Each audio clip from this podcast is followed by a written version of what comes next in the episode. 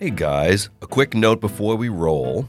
The George Hahn Podcast is brought to you by, well, you.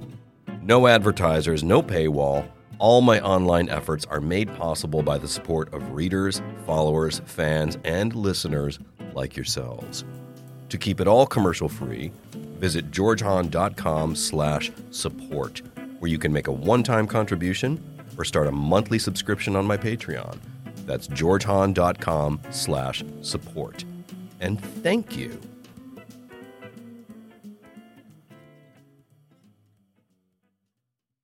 Anna Delvey got a contract for a TV show.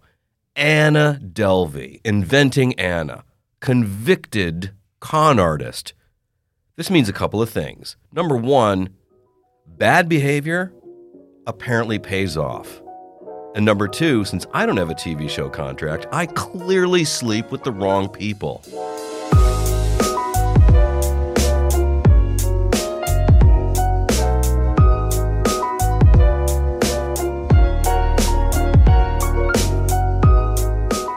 All right, I'm George Hahn, and this is my podcast, because the world needs a fucking another one.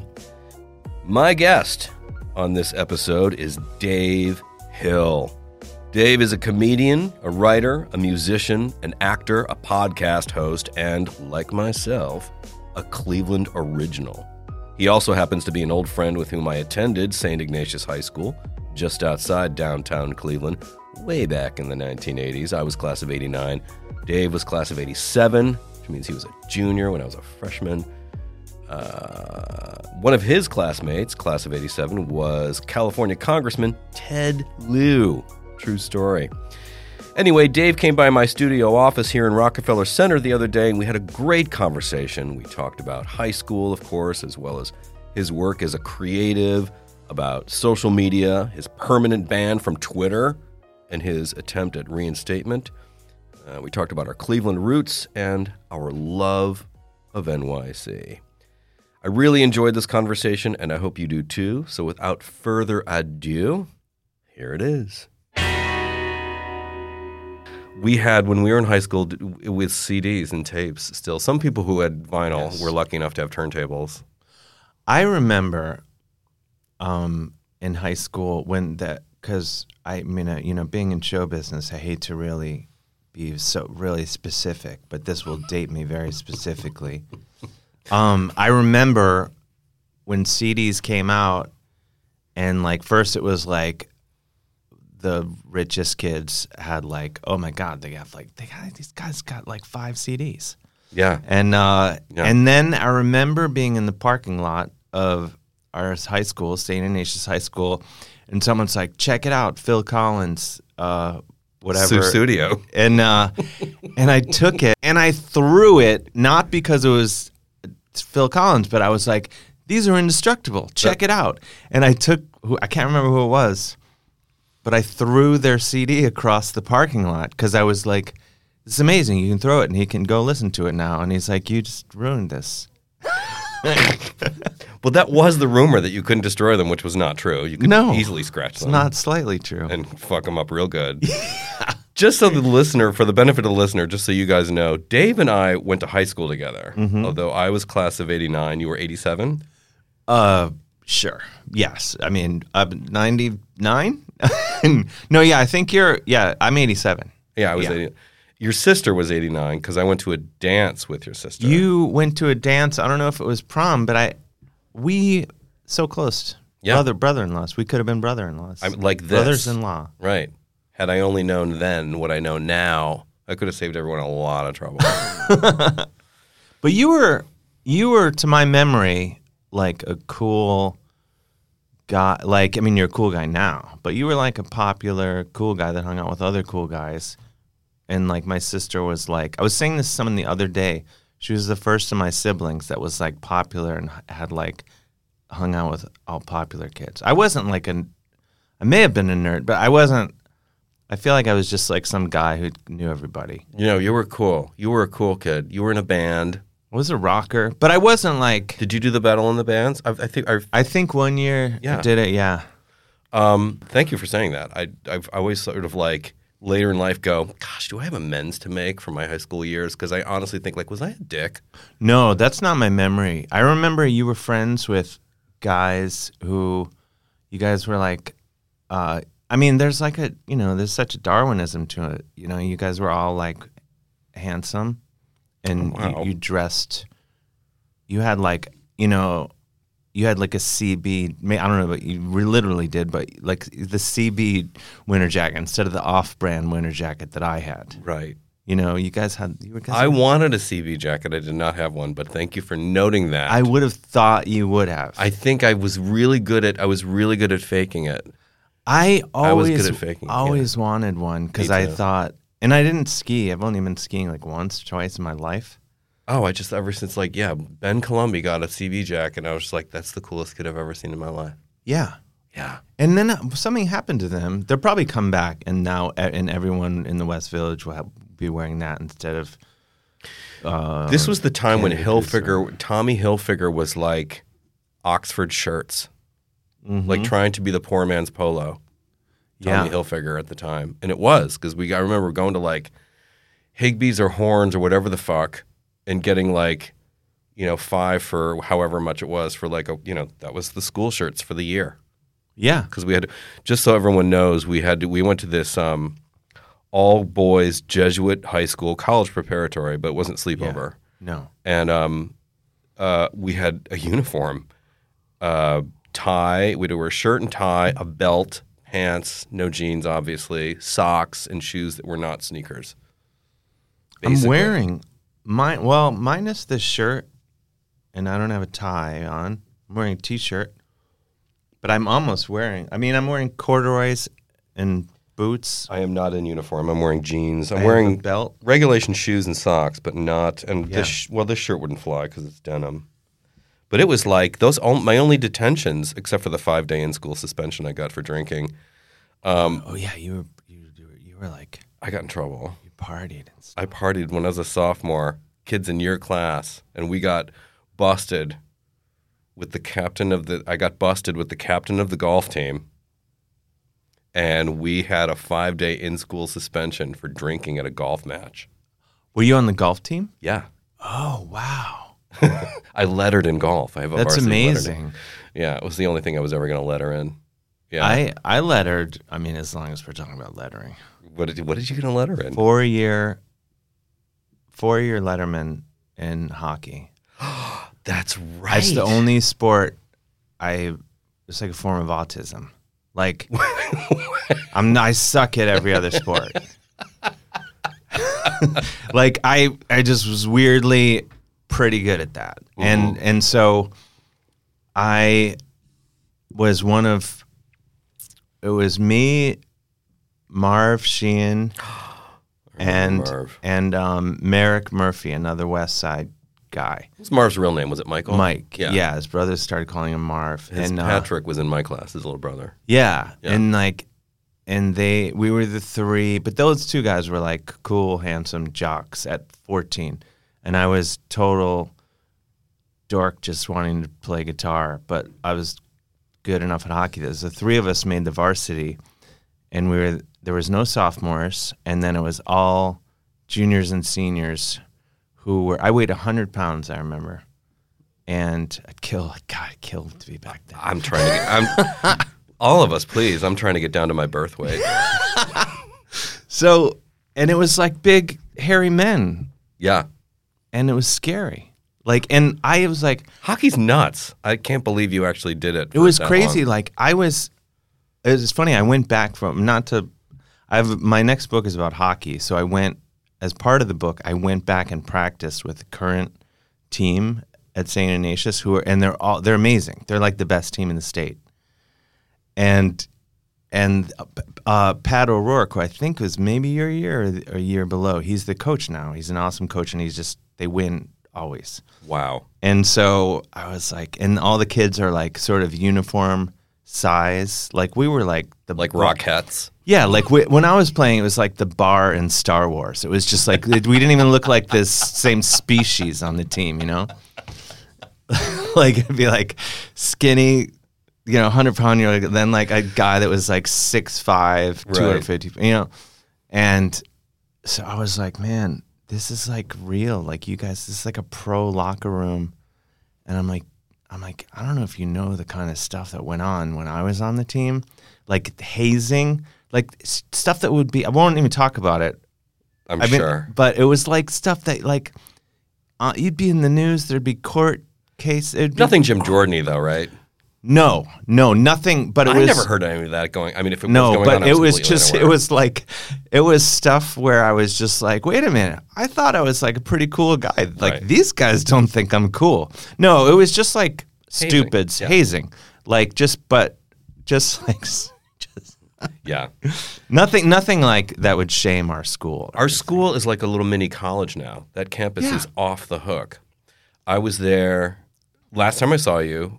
I was living in Cleveland downtown, and in that time I was living down there. I was living in Cleveland for 2 years downtown. I had my 30th high school reunion, and I went, which was hilarious. I keep wanting to go. I went to my 10-year, and I just haven't gone back. Well, how was it? It was. I was the only one not wasted. Because it's like a reunion's like New Year's Eve. It's like the dude. It's like they're one night out off the reservation. Yeah. And so it's they're away from their wives and their kids, and this is their one night to get fucked up. Like, and they just like spit solo cups. Oh yeah. Two-handers. 100%. And I stuck around for as longer than I thought I would. But what wasn't reunion related, but I never thought I would see this ever. I got invited by this woman who works at Ignatius, our high school, to speak to the not secret, but out in the open and sanctioned by the Jesuit school, the gay group. That's amazing. Completely amazing. If you had told me in 1989 that I would be doing that 30 years later, I'd tell you you're crazy. And in the room where I had I'm straight and I'm still very jealous. It was in the room where I had Algebra 1 with Miss Gasky in this room. That's amazing. It was insane. And I'm like, well, this is – and I'm telling these kids, like, when I was in high school, when we were in high school, we had – like, our role models were, like, Paul Lynde and, like, there was a gay character on Dynasty. Like, that was kind of it. Now it was so different. These guys were, like – they were mostly juniors and seniors. There were a couple of freshmen and sophomores in the group. But, yeah, they just wanted to know my story and what it was like for me at my time there. That's amazing. Yeah. I mean, like – yeah, there was just no – I mean, even – it wasn't a conversation then. No, not a conversation. But even, being like an artist, like I was always just like, well, I know I'm going to be I'm going to play in bands. I'm just going to do what I do now. I'm a comedian. I play in bands, write books, act when they let me. The king of show business lets me. Yep. And, I knew – I was never going to do anything that we were being prepared for. Right. With the exception of, I always say the writing, the what I learned there, like learning how to write I use that every day. Oh, I mean, it did prepare me for what I do, absolutely. Like way more than college did. College was complete fuckery. I have to agree with you there. High school English at St. Ignatius. I learned how to write. We learned how to like study and research. I learned how to learn. Yeah. And I learned a discipline about it. And writing skills that were just kind of like drilled into us then, I carry with me to this day, as you said. It's amazing. Like and also it was a melting pot. You grew up on the East Side. Yeah. Where we went to high school, like it wasn't as if, and I grew up in Lakewood, which was on the west side of Cleveland. And if I had gone to Lakewood High School, it would have been all Lakewood kids, and they're all kind of the same. If you had gone to, were you in Shaker Heights or Cleveland Heights or University Heights, you would have gotten University Heights kids, and it's all like that. But like our high school got kids from all over. Mm-hmm. I made my first black friend at Ignatius. Yeah, it's diverse and yeah, there's all kinds of kids there and, like, all sorts of, everybody. Yeah, the little snow globe, like, widened a little bit. Yeah, yeah. So your tough to describe. So yes, you're a comedian, you're a writer, you're a musician, you're a radio and podcast host. I stopped doing that. I'm narrowing it. I'm trying to narrow it. You're taking things away? You're stripping down? I have to. What? Too much? Too much work? Too much. No, I don't know. That every time, the last two books, I get to a point where I have to finish this book. With the previous book, I had a show on WFMU, mm-hmm.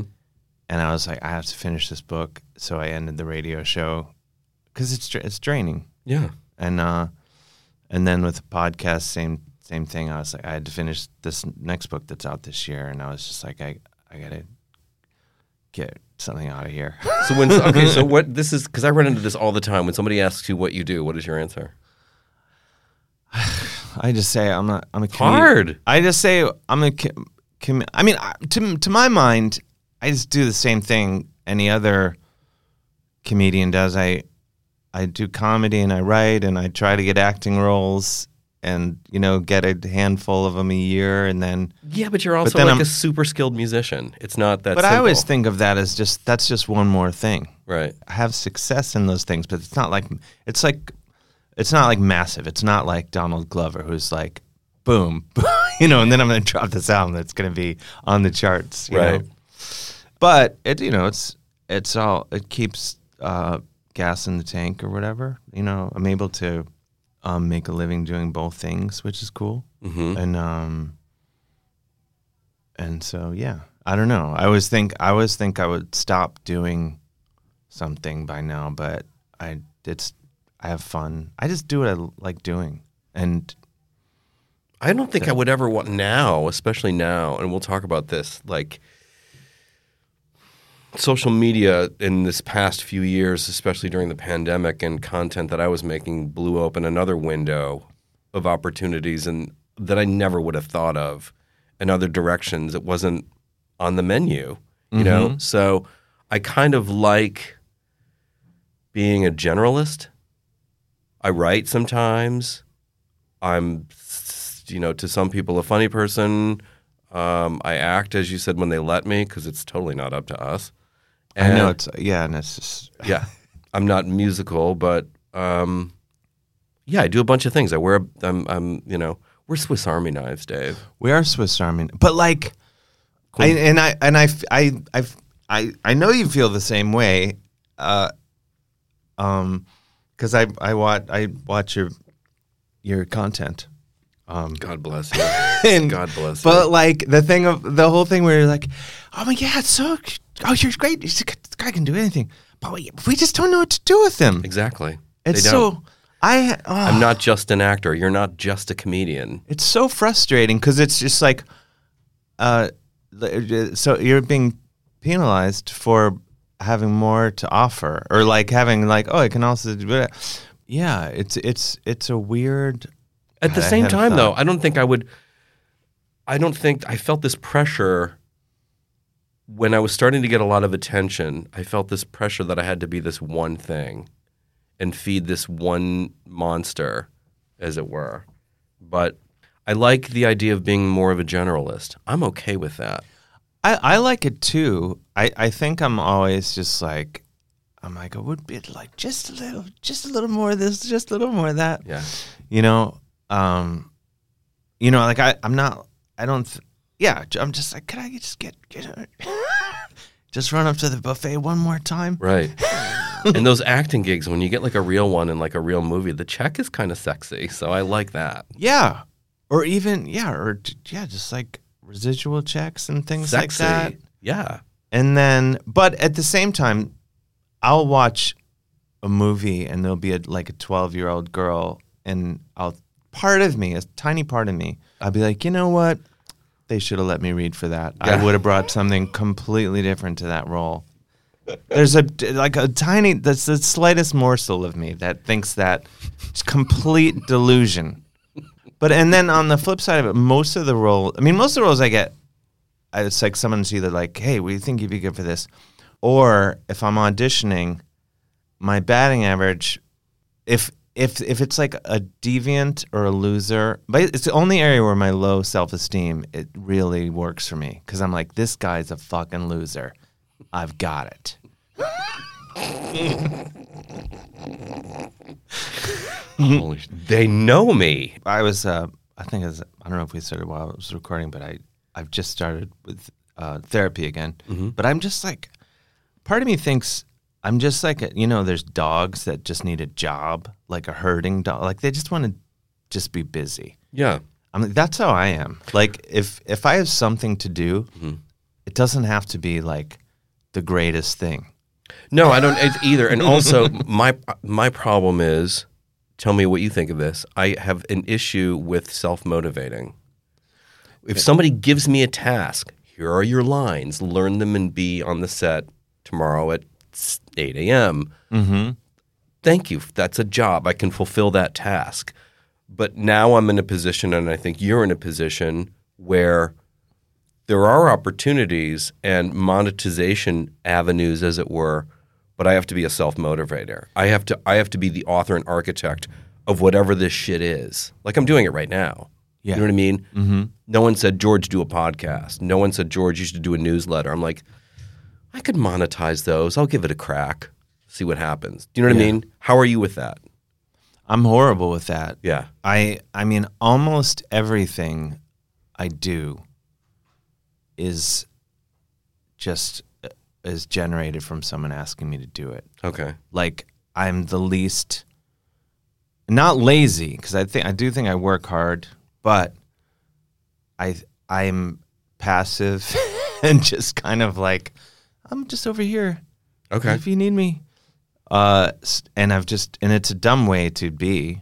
On your content, on your Instagram and your Twitter, you strike me as someone who is like, how many bands are you associated with now? Really only one or two at the moment. Valley Lodge? Valley Lodge is like my main band, and we haven't played a show in 3 years, but... And Witch-Taint? Witch-Taint is no more... Too much makeup, but we, I think we only played like 6 shows, and it was just kind of, it was my fault. It kind of crumbled. Easily one of my favorite band names ever. It is the best band name, and that can't be debated. No. And then I have a band called Painted Doll with my friend Chris Reifert, and we've made a couple records. Mm-hmm. And maybe hopefully we'll do another one. And then I play with Puddles Pity Party. Do you know Puddles? The clown. Yes. I know about Puddles. He's amazing. Yes. So I play with him. Mm-hmm. But I've been touring with him the past year. And that, I love doing it. I mean, I love him and everyone associated with him. I do like a 20-minute comedy set on my own, and then I bring him out, and I'm kind of like his Flavor Flav. And when I kind of get to do, I guess, miming. I don't speak, but I get to... try to pull laughs by not speaking, which is fun to do. Mm-hmm. And then the end, we play like 3 or 4 songs together. So I play a guitar, and he bought me a wireless, which I've never had, so I can run around without being fear of entanglement, of literal entanglement. Wonderful. So that's super fun. So those are probably my main. Yeah, and then but Valley Lodge. Some people. Our theme, one of our songs is the theme song to the John Oliver show. Mm-hmm. And so we're one of those bands that way more people know they don't know. Right. They don't know they know it. Are you good or effective working with a group like a band, or do you think you're better, or are you more comfortable on your own, like as a stand-up comic, because it's a one-man thing? It depends, like I think... I guess, do you work well with other people? I can, and then sometimes I'm horrible at it. I think I've gotten better as I get older. I'm better because I'm excited to see what happens. I like the idea. Unless someone's just suggesting horrible ideas. Mm-hmm. I like, oh, yeah, I have this idea. I'm making spaghetti, and like, you just throw mushrooms in? Oh, okay, yeah, that's a good idea. And then whatever. That's not the best example, but you know what I mean? Right. Like it's exciting to see something land somewhere else it wouldn't have. Sure. If you're working with people that you dig what they do and stuff, I really like that. As a comic, you have two of my favorite moments from every comic I enjoy, you being one of them, and two of my favorite moments of yours. I don't remember what the thing was I was watching. It was a video of you doing something, and you started off, you literally, you got introduced, you come up to the podium, you take your notes out of your jacket pocket and put them on the podium, and you just go, how am I doing on time? It's the best opener. Thanks. It's so good. I say that a lot because it's just... how am I doing on time? It's so good. Keep doing it. Thank you. I do it a lot. It works. I do it a lot. That's sort of like almost not even a joke. It's sort of like just a kind of one of the things in the Swiss Army. It's great. Like, it's great. I have a set tonight. I'll odds are I'll say it. Yeah, pull that one out. It's great. And then the other one you do that I love so much. I don't think it's about. How many sisters do you have? 3. I don't think this one's about Katie. Is she the runner, the marathon runner? No. Okay. That's Miriam. That great marathon joke about what people who run in marathons can never seem to do, which is not talk about running in a fucking... Yeah, shut the fuck up about it. Shut the fuck up about it. Yeah, that was on my first album, I believe. Yeah. And it's so good. Thank you. And then someone later... I mean, don't think this person... Because it's like the thing, as you know, well, with comedy and many things... But someone made like a video is basically like that joke for like 3 minutes. Basically like someone trained and did it and didn't like talk about it. Oh. But I'm not saying that person stole the idea. I'm just saying I hate when, as long as we can just keep on this thread, actually. I did on, on that first record have a joke that was, I'll buy it, that some people were kung fu fighting. And... Someone went and made a T-shirt of that. I think it's worded differently. Like, serious. Like, not everyone is kung fu, and it's probably it's probably parallel thinking. It's probably parallel thinking. I don't think I'm with you. I don't think everyone was. Yeah, it's impossible. But I saw it and I was like, good for them for fucking making probably more than I've ever made. Ever off that, they probably made a nice chunk of change off that shirt. You have a T-shirt biz. I do have a T-shirt biz. I mean, I just make T-shirts when I have an idea. Yeah, but I experimented with this last year with success. I enjoyed it to a point. It's a weird. I mean, like there's going to be. I think like I've had a few like my street gang, the Dangerous Snakes Who Hate Bullshit. Mm-hmm. That has really like that those T-shirts are fun. They're really stupid. That's like become very popular. But then like sometimes when like Sunday I was if I'm just sitting there like watching a movie, I'm like, I have this idea. I bet maybe 20 people would buy this and it'll take 10 minutes to design it and I'm like, that's fun. I think it's cool if 20 people buy this thing. Yeah, whatever. Just having fun. Shopify makes it very easy. Yeah. That's how I did mine. It was a good experience, actually. Mm-hmm. This is one of the many reasons I have great respect for you.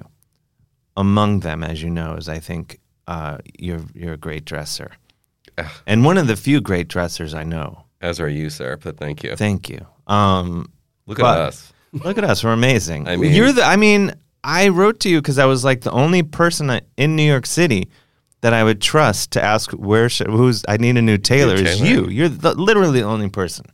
I would not trust anybody else. Dankeschön. And so. Did you go to that guy? I haven't yet. Yeah. But I will. He's great. But on the other end, the lowest form of fashion, I believe, is hockey jerseys. Mm-hmm. But. You and Mike Myers. I'm obsessed. Yeah. I will only wear them to the dog run or in my own home. But that's it. It's a thing, though. I think it's like if you can do it. Like people ask me all the time, "What do you think about what are your thoughts on bow ties, or what do you think about suspenders or bracers, or what do you think about spectator shoes?" I'm like, make it your thing.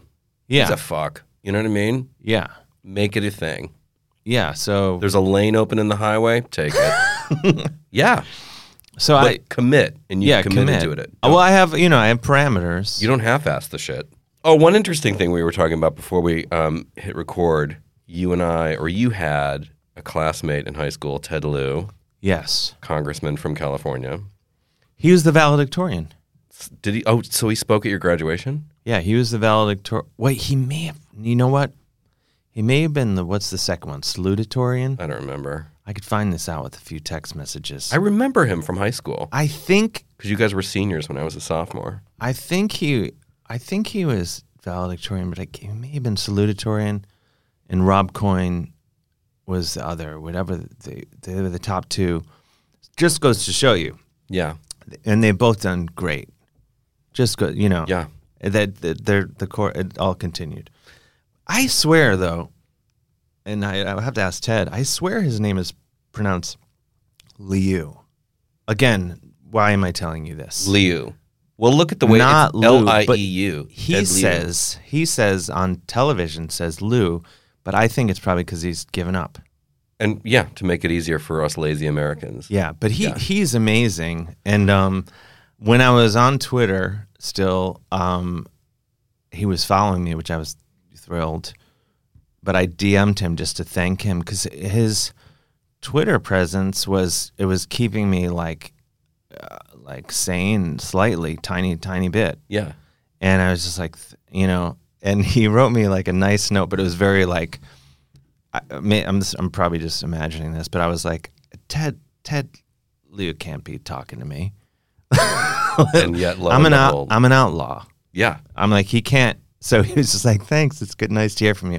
And that was it. And I was like, I can't press it because he cannot be associating with guys like me. Right. I have the same experience with him. He follows me, but like I know that he can't be like crushing that like button on a lot of shit I tweet. But I know privately I probably make him laugh. Yeah, yeah. Yeah. And he told me on January 6th, did I tell you this story?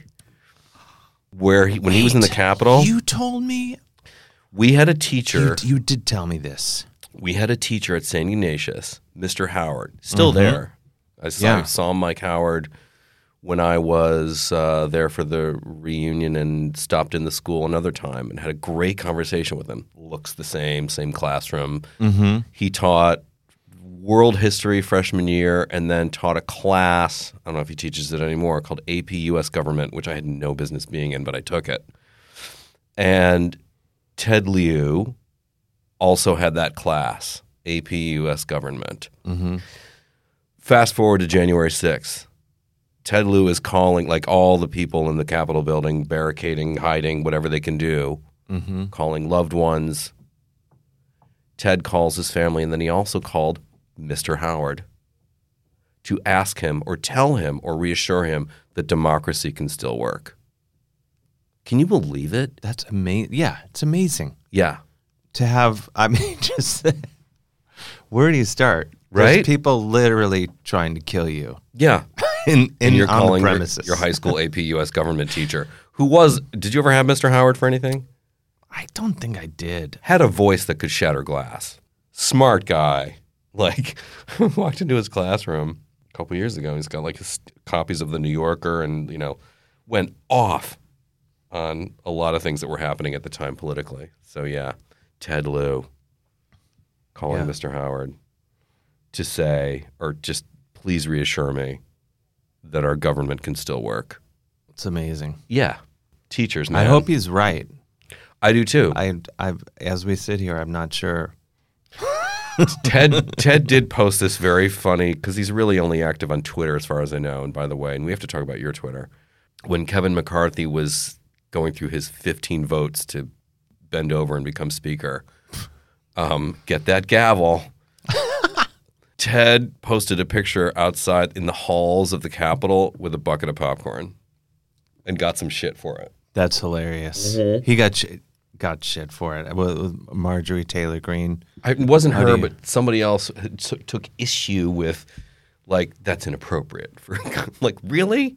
That's inappropriate. You got an issue with that, and we've got the Boberts and Greens and Jordans of the – really? Come on. Oh, my gosh. Yeah. Now Santos. We could go all day on that one. I know. This is a strange time. I don't think Santos is going to last, and then McCarthy's next. The thing with Santos, I mean, it's like he's a fictional person, one, and he's just like – yeah. This is the worst draft of The Talented Mr. Ripley I've ever seen. This is not the book that Patricia Highsmith wanted to write at all. This is awful. Oh my gosh. I'm not seeing Matt Damon in this story. Or Jude Law. Nope.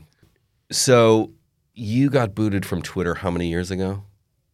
I think 5 years ago. I can tell you, I think it was 2018. I think it was Memorial Day. I mean, I think I'd kind of... You had been suspended a couple of times, I had been suspended once before because I would respond to something Trump said, you know, with something, you know, it would be something ranging from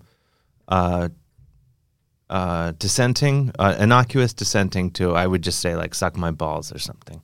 That would be the other range of it. As one does. Yeah. Just to be like, say, what's the dumbest, you know, just because I'm just trying to break this machine by saying the dumbest shit.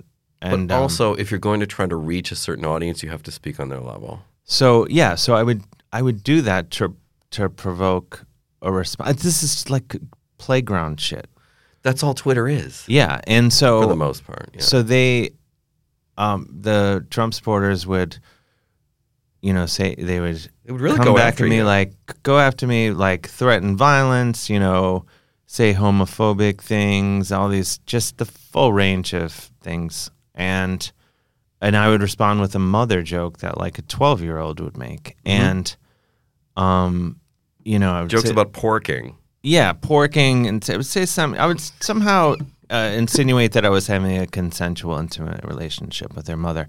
And invariably, about at least half of them would say, like, really, you look like you'd be more into dudes. And I would say, like, make no mistake, I also porked your dad. Mm-hmm. And then he bought us pizza. Whatever, just dumb. And, you know, when you get suspended or they highlight, like, this is the tweet that put you over the edge. And what was it? Someone called me an idiot. For something I responded to Trump and said, you're an idiot. And I said, I'm not an idiot, but I am stupid for your mother's beehole. Banned for life. So wait, you made a joke about someone's balloon knot and you just got the forever boot. Yeah. So I was doing it for a little bit and I got suspended for I remember one time you were suspended, but then you came back on. I came back, and then so I was like, okay, I'm not going to do this anymore. You're gonna be those days are behind me. You've grown. But then it was Memorial Day, I think 2018, and Trump, you know, said it's predictable, something like about, you know, the military, like, you know. And you are just and Michael Corleone, Godfather 2, they pull me back in. Yeah, and so I said something, and then I was like, all right. Today only, I'm going to engage in 12-year-old mother jokes. Yeah. It's over tomorrow. The next day I wake up, my account is frozen or whatever. And then a few days go by and they're like, you're suspended forever, permanently suspended. And it's all just like form letters. It's not like a human writing to you. And I thought like, oh, no. Like, what will I do? And this is like the before time sort of, well, in the Trump times, like 2018, 2019, whatever that was. Yeah. Yeah. And I thought like, oh my gosh, like how will, but it didn't really, all it, you know, really did is just, it gave me like 2 extra hours of it in every day. I'll tell you that much. Yeah. In the Elon times, which I find strange, that you have not been allowed back on considering whom Musk has reinstated, and not just Trump, but his minions, right? Yeah, and yet an account like yours is still frozen. I'm like, really? Yeah. Wow. And I've appealed it. Like I appealed it back then because I genuinely was like, I need to promote I need to tell people when I'm doing shows or whatever. And when Elon Musk said he was, you know, people were going to, everyone except for, you know. The criminals. Whatever his thing was. Child molesters. I was like, well, certainly I'll be allowed back. Mm-hmm. And I've appealed it like 2 or 3 times and it keeps coming back like, nope, permanently suspended. And I don't necessarily want it back. Like I don't. Twitter would be better with you on it. It would be better.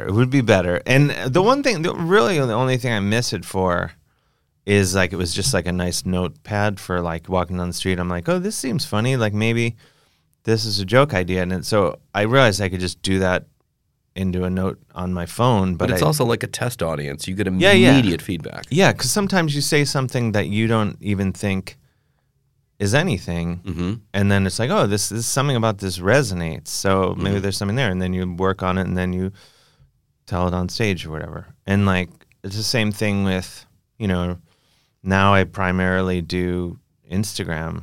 Mm-hmm. And TikTok. I do TikTok, but TikTok is weird because I've really only put any effort into it a couple times. Like during the pandemic, I went on it and I got like 25,000 followers in like less than a week. And I was like, oh my gosh, I'm viral. This kid's. And then it just stopped. And I was like, oh, okay, whatever. And I just stopped using it. And then sometime, you know, a year later, I was like, oh, I'll try this again. Mm-hmm. And it went up to where it is now, like 107,000. And then, you know, I was getting like 1 million views, 200,000. Like I was getting a lot of views on anything I posted. And then, and I don't know if this is the reason why, but I don't really think about what I'm going to say before I say it. It's just like part of the fun of it is just like, go. And whatever comes out, comes out. And I did not. Oh, hey, it's Dave from before. I mean, that's the only thing I just say every time. Such a good open. Thank you. But Dave from Show Business is another favorite. That's what, to let people. But I said something. I wasn't saying that I had done this, and I wasn't suggesting that anyone do this. But somehow I alluded to giving a hand job to a dog. And I just used those words, and I think it was probably a metaphor for something. I don't know. I can't even remember the context. But ever since I did that, grounded, like not banned, but like my videos never shadow banned. Yeah, and I've been suspended from TikTok 3 times. Yeah, so I figured they would like let me back, but I think they're getting better at understanding satire. They didn't before. Mm-hmm. I do know that I think when a video gets north of, I think, 3,000 likes, a human will look at it. Mm-hmm. And decide whether. And decide if they're going to boost it or, you know, something with it. Yeah. Or block it. And I got I would say about 5 videos taken down because they didn't understand that I was being satirical. They thought I was being serious. Like they didn't get – I literally had to start hashtagging videos with satire, like the word satire. Mm-hmm. Yeah, it's really like – very strange. And Twitter, the response that you're getting on Twitter might have something to do with the fact that Elon cut the staff by 75%. Yeah, yeah. Literally don't know probably it. Where your friggin' archive is. Yeah. They're getting maybe, I don't know, higher profile requests. Or, I don't know, but it's a skeleton crew there. Yeah, I mean, I can't imagine like they're like, we got to sort out this Dave Hill account fast. But I was verified. I put one in there. Thank you. I will retweet it again. The reason Twitter I like that is different. The reason I like Twitter, in the ways that I've liked it. And I'm learning to like post.news in a similar way, but it's not Twitter. It's not the same. Is that it's a great, as you were saying, like you try out new material in multimedia, video or written form, but it's a great place to try out written jokes. Yeah. It's a writer's. I talked about this last time my first guest on the podcast. I was talking to Paul Rudnick, and I said, there's this writer I like, Casey Newton. He's a tech writer, and he said he loved Twitter because he's not a good dancer for TikTok, and he says, I'm not pretty enough for Instagram, but I'm clever with words, and Twitter is perfect for that, which is true. Yeah. It's really good for people who are clever with words. Paul Rudnick is a whiz on it. I don't know why he doesn't have 1 million followers. And I love people who are clever with words. You were one of them. Oh, thank you. Well, likewise. I mean, the porking and like just like you look at with example. There's so much porking. Yeah, I love that. It's hilarious. I'll still find myself because I don't want to give out the address, but I have this kind of ghost account, and I do find myself. I'll be in line at the airport, and I'll find myself go. I'm like, okay, well, I can do this. No one's going to see it, but I'll just go into my usual talking about what's going on at the airport just to occupy myself. But would it be horrible if someone with a considerable following like retweeted it and maybe got some traction on it? It would be great, but I think the thing is, I have this account, but I want my old account back. Yeah. I want my old account because that had, you know, now when, I mean, I feel like it would be more, but at the time it was like 56,000 followers, which, you know. You were up there. You were on the climb. I was on the way. This kid was on his way. Yes. For those of you who are listening to this, and if you're on Twitter and campaign Twitter, Dave's handle was Mr. Dave Hill. MR Dave Hill. Yeah. Yeah. And so now, but the thing is, like, having been, you know, I have PTSD because now my primary thing is Instagram, mm-hmm. and I have, I think, like 119,000 followers, and I'm like, oh, I can actually use this to promote shows and things. But now I'm like, oh, like, what if I screw this up? If I lose this, then I don't have anything to tell people what I'm doing. I think so. I want Twitter back, right? I've noticed that as my numbers went up, there are certain things that I would not post now that I would have felt freer to post 3 years ago.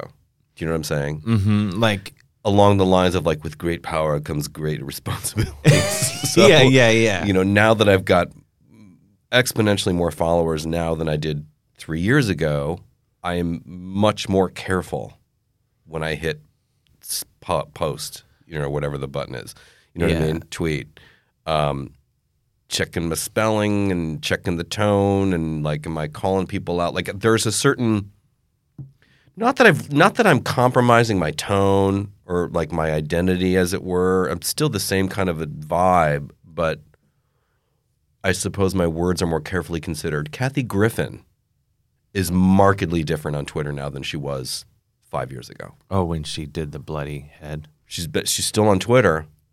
And so she had that, and then she had the lung cancer thing, and her mother died.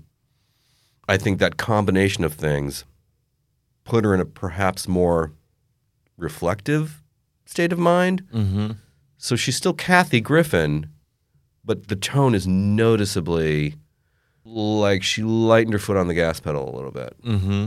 Yeah, for sure. Well, I think that can be like... regret is maybe a strong word, but I do think like I was tweeting, you know, I was like angry like everyone on Twitter, but I, you know, I'm like, I don't know.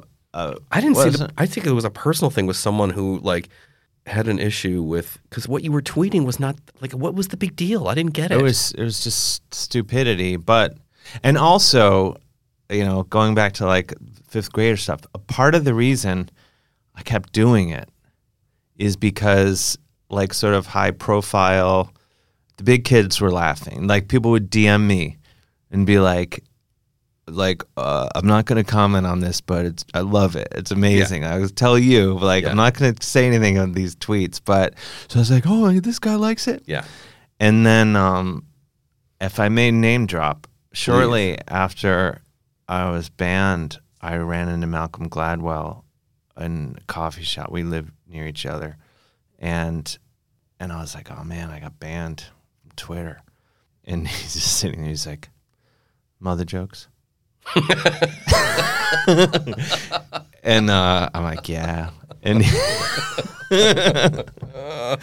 he just kind of like shook his head like, yeah. They were so good. I want him back. Have you joined? We'll talk after the show, but get on post.news, see what you think of it. What is that? The waitlist is gone. It is a startup social media site that has gotten some traction among notables. I would say functionally it is a cross between Twitter and Facebook. Like the comments feels more like Facebook or like a blog. When someone has something to say about something that you've posted, there's no word limit, there's no character limit. Mm-hmm. You can add titles, you can format text with italics, bold, hyperlinks. You can't post videos yet, but you can post GIFs, photos. It's nice. It's not as vitriolic. There's a higher standard in terms of discourse between people. Mm-hmm. You know, like you can't get away with things that you can get away with on Twitter, let's say. Mm-hmm. Yeah. But it's nice. Give it a shot. Yeah, give it a shot. See what you think. Is it like Raya? How do you say that? Raya, the dating app? Is it Raya? Is that what happens on Raya? I don't even know if I'm saying it right. I've never used a dating app, not to brag. But I've used a, I don't know if you'd call it a dating app. I think I know the one you're, which one is it? I would think the most famous one is Grindr. Yeah. I wouldn't call that a dating app. No, seems like... it's like, what are you doing right now? Shopping cart. Yeah, yeah. Get some takeout, a little delivery. Or maybe you're doing the delivering, depending on who's hosting. Sure. I do appreciate the immediacy of it. Like, yeah, I need it right now. You know what? Me too. Let's do something about that. Like, that works, sometimes. Oh, yeah. Yeah. Got to scratch that itch. Absolutely. No pun intended, but yeah. All right, beyond Twitter, you mentioned you're working on a book right now? It's done. I turned it in. Ooh. What is that like? I've had maybe kind of sort of maybe book conversations. I'm not ready for it yet because I'm not. Oh, you have to write a book. I will. But I will help you make this happen. Not that you need my help. I would be happy to help. Do you enjoy doing it? Do you like that process? I think I used to enjoy it more. Mm-hmm. And I think I can get back to, I'm hoping I can keep writing books. But there's a part of me that as I write them, there's a voice, the voice that I've just was talking about in therapy of just the fucking asshole, my asshole roommate in my head, mm-hmm. Who is just like, oh, you fucking idiot. And a lot of times as I write, I'm just like, oh, okay, yeah, I see what you're doing here. Great, yeah, like you haven't said that 5,000 times. Right. And so with every book, the first two books, by the time I was at the point where I was like, you get like the version back for copy editing and you have to go and like approve like everything that they did and it's your last chance to be like, no, I want to say fucker instead of motherfucker or whatever. Not that, but I am trying to use less profanity in the books so my dad will share them more. My mom takes issue with that on Instagram. With yeah. Yeah, you have, your language, I wish you'd think about it because I'm watching it too. And would you think about me? Like, all right, Mom, sorry. So, but yeah, the first two times I got like physically ill, like at this stage because I was just like, oh God, like not puking, but like really like cold. Mm-hmm. But I think at the end stage, I'm like, God, what a pile of garbage. What a missed opportunity.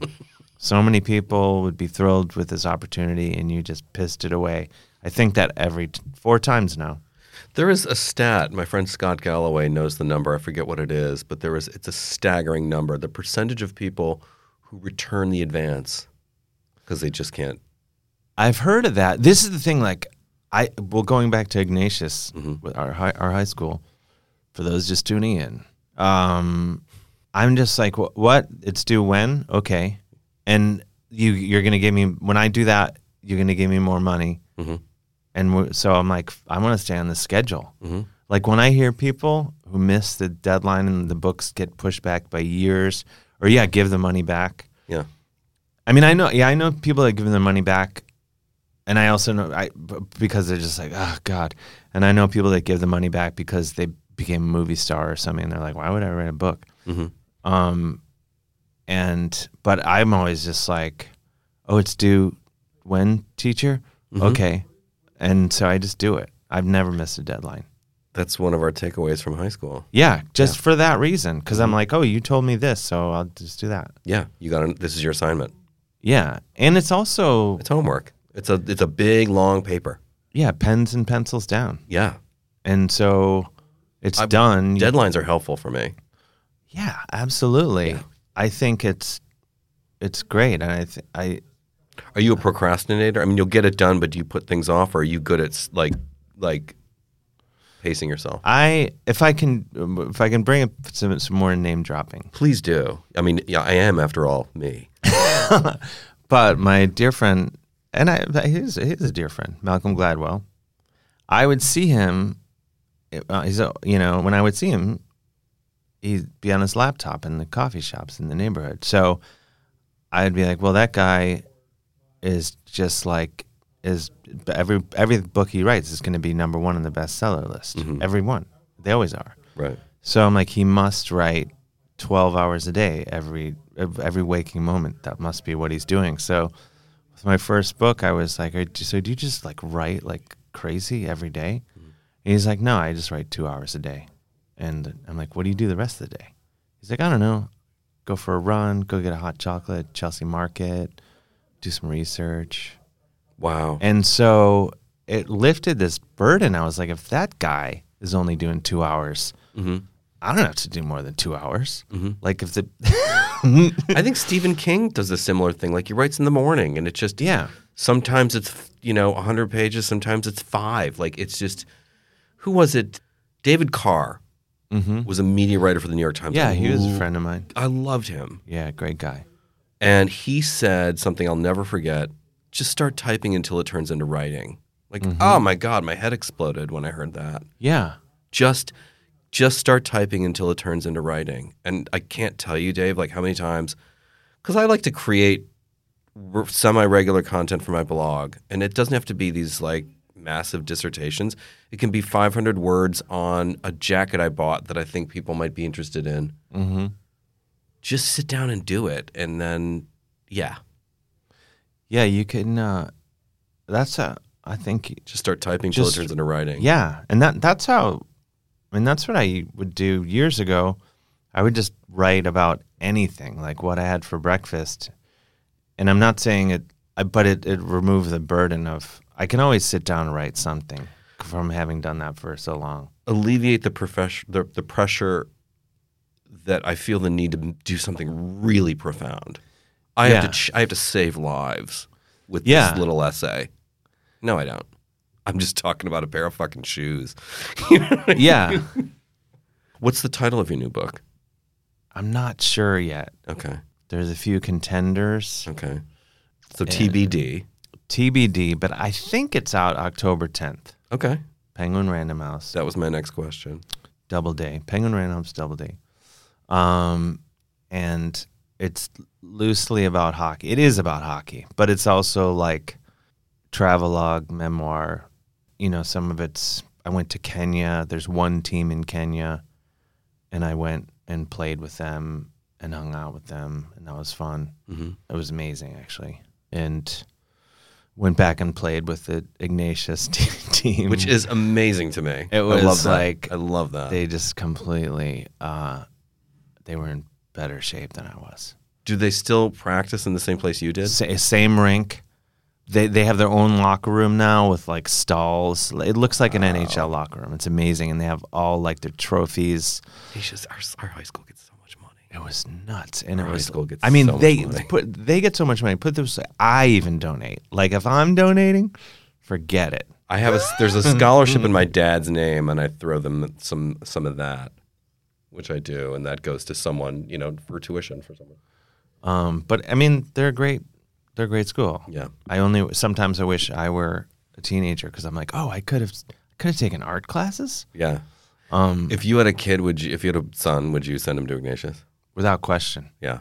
It's the only time I get involved with any friends' kids or anything. Like my girlfriend's nephews were like, but when they were getting ready to go to high school, I was like, they ended up not going. But I was like, don't mess around. Send them to this school. Like, there's not a better school. Right. And just do it. Yeah.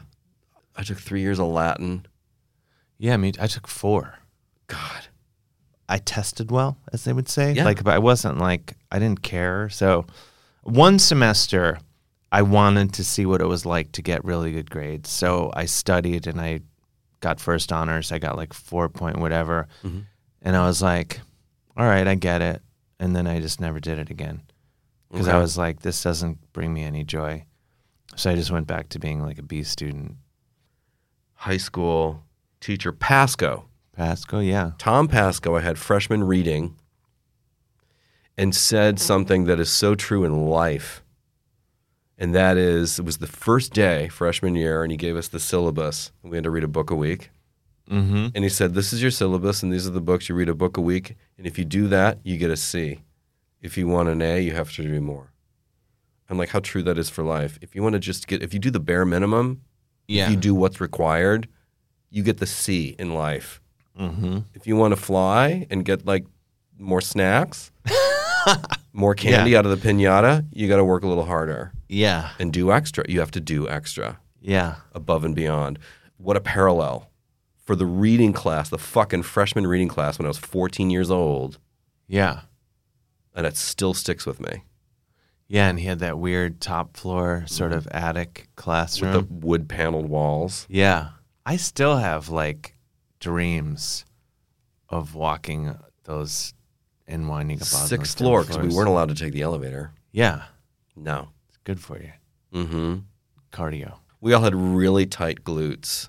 Super tight glutes. Yeah. We had like buns of steel. We did. During the pandemic, did you go stay with your dad? No. I went, my girlfriend and I, my girlfriend's from outside of Cleveland, Lake County, the wilderness. I was yeah. completely unfamiliar. We just locked the apartment, went like, oh, better take a couple weeks of underwear. Yeah. Though I follow, as I always follow you very closely, but you were such like, such a positive force. You know, because there's all the, you know, there was like that guy who wrote New York is over and here's why. James L. Tucher. Yeah. The guy, the comedy club guy that mm-hmm. moved to wherever and he's like, oh shit. And then Seinfeld got involved. Oh yeah, Seinfeld brought the hammer down. It was so fabulous. I loved it. He's like, good, don't come back. Yeah. But somehow keeping paying full rent the entire pandemic, barely working, but still. You know, I did like one TV show and did little work, some things here and there, but barely worked. Still just having been in Ohio and not going out, I had more money in the bank than if I worked my ass off in New York and was in New York. So weird. Wow. And it makes you go, hmm. Things that make you go, hmm. I know, Arsenio. But yeah, it's like a third of the price. It is. When I was living there, you saw that apartment. It was a sick apartment. It was amazing. You had an amazing apartment. It was sick. It would be like, I couldn't afford that apartment here. No one, who could? It was $1,400, $1,425. It would be like laundry, $10,000 here easily. It had laundry in the unit. There was a courtyard with grills. There was 3 fire pits. There was a dog courtyard. There was a parking garage. There was a gym. There was dry cleaning drop off, and they would drop it on they would hang it on my door. Amazing. It was, and there was a roof deck. $1,425. But I just could never find my tribe in Cleveland. I tried to build a life there, and I always say to people, however, if you want a good bang for your buck and you can work from home, yeah, Cleveland would be good for you. Yeah. You know? When I was living there, I came back here after, you know, at college and came back here like 2003. Like there were 2 writers I knew who were like doing like, oh, there's Michael Heaton and Eric Broder. Who just died.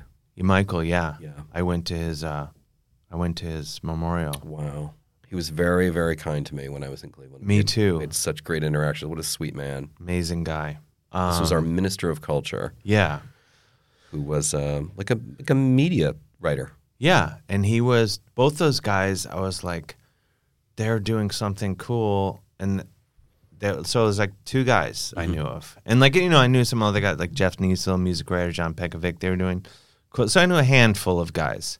But then you come here and you're like, oh, there's Malcolm Gladwell at the coffee shop. Yeah. And now I know that guy. Yeah. So it's numbers. Yeah, yeah. It's density and it's numbers. Walking outside. Yeah. I always my pitch for New York is that it's not for everybody, but New York is about access. Mm-hmm. And yeah, we pay out the asshole to live here. But first of all, every economic strata, people in every financial level complain about how expensive everything is. Rich people complain. Everyone complains about how expensive it is, from rich to poor.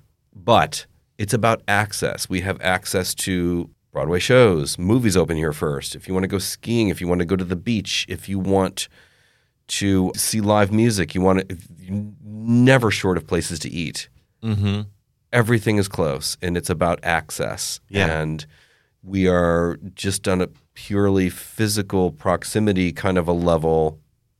We're close to other people, and opportunities are literally around every corner. Mm-hmm. You and I could go walk outside onto 6th Avenue, go get a cupcake at Magnolia, run into someone who you know or I know, and we're connected to some opportunity there. Like, that doesn't happen anywhere else because everyone's in a car.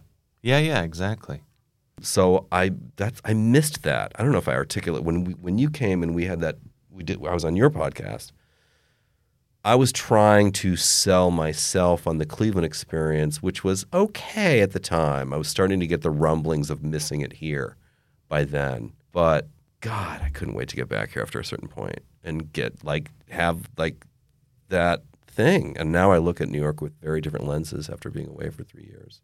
It's a magical place. It's the only I'm lucky to travel a good amount, and every time I come home, I never come home and I'm like, oh fuck. I'm always like, oh cool. Totally. That skyline still gets me every time. Yeah, when you're like taking a cab like back from the airport, you're just like, oh my gosh. I live there. It's crazy. It's the Emerald City. Yeah. Yeah. Look at us. Look, we're the best. I mean, we're fixing it right here. So cool. Get into us. Thank you. Thank you.